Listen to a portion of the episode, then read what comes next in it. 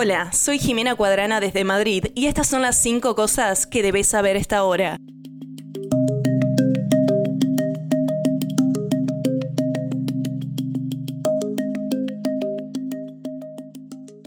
El presidente Joe Biden convocará a los cuatro principales líderes del Congreso el martes mientras la Casa Blanca aumenta la presión sobre los legisladores para que aprueben fondos adicionales para Ucrania y antes de la fecha límite para el cierre parcial del gobierno esta semana. La reunión, que incluirá al líder de la mayoría del Senado, Chuck Schumer, al líder de la minoría del Senado, Mitch McConnell, al presidente de la Cámara de Representantes, Mike Johnson, y al líder de la minoría de la Cámara de Representantes, Hakeem Jeffries, se produce en un momento crucial tras la resistencia de Johnson a la ayuda a Ucrania. Biden ha planteado repetidamente la necesidad de apoyar al país contra Rusia como una cuestión de seguridad nacional en el extranjero y en el país.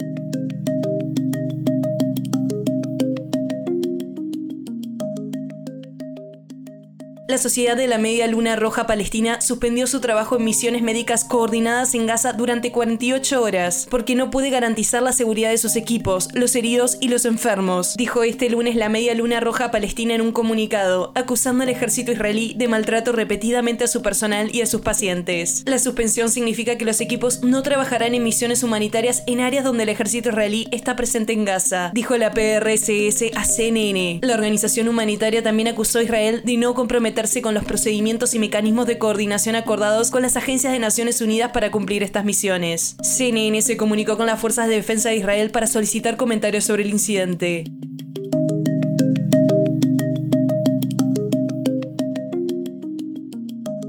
Suecia puede esperar que a Rusia no le guste la adhesión de su país a la Organización del Tratado del Atlántico Norte, OTAN, afirmó este lunes el primer ministro sueco, Ulf Kristersson. En cuanto a Rusia, lo único que podemos esperar con seguridad es que no les guste que Suecia se convierta en miembro de la OTAN. Tampoco les gustó que Finlandia se convierta en miembro de la OTAN, dijo Kristersson en una conferencia de prensa en Estocolmo. Kristersson destacó que las ambiciones de Rusia de limitar la expansión de la OTAN han resultado contraproducentes y también destacó la naturaleza histórica de la ascensión de su país a la alianza.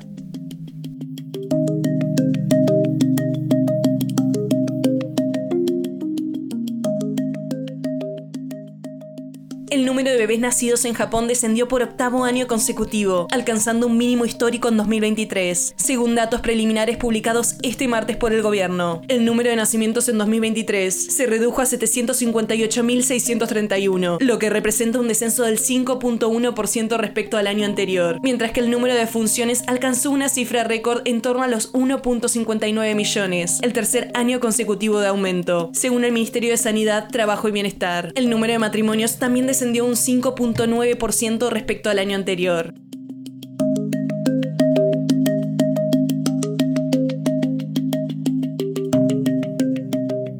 Científicos han retrocedido en el tiempo para reconstruir la vida pasada del glaciar del fin del mundo de la Antártida, apodado así porque su colapso podría causar un aumento catastrófico del nivel del mar. El glaciar Thwaites en la Antártida Occidental es el más ancho del mundo y tiene aproximadamente el tamaño de la Florida. Los científicos sabían que había estado perdiendo hielo a un ritmo acelerado desde la década de 1970, pero debido a que los datos satelitales solo se remontan a unas pocas décadas, no sabían exactamente cuándo comenzó el derretimiento significativo. Según un estudio este lunes en la revista Proceedings of the National Academy of Sciences, investigadores encontraron que el glaciar comenzó a retroceder significativamente en la década de 1940, probablemente desencadenado por un evento del niño muy fuerte, una fluctuación climática natural que tiende a tener un impacto de calentamiento.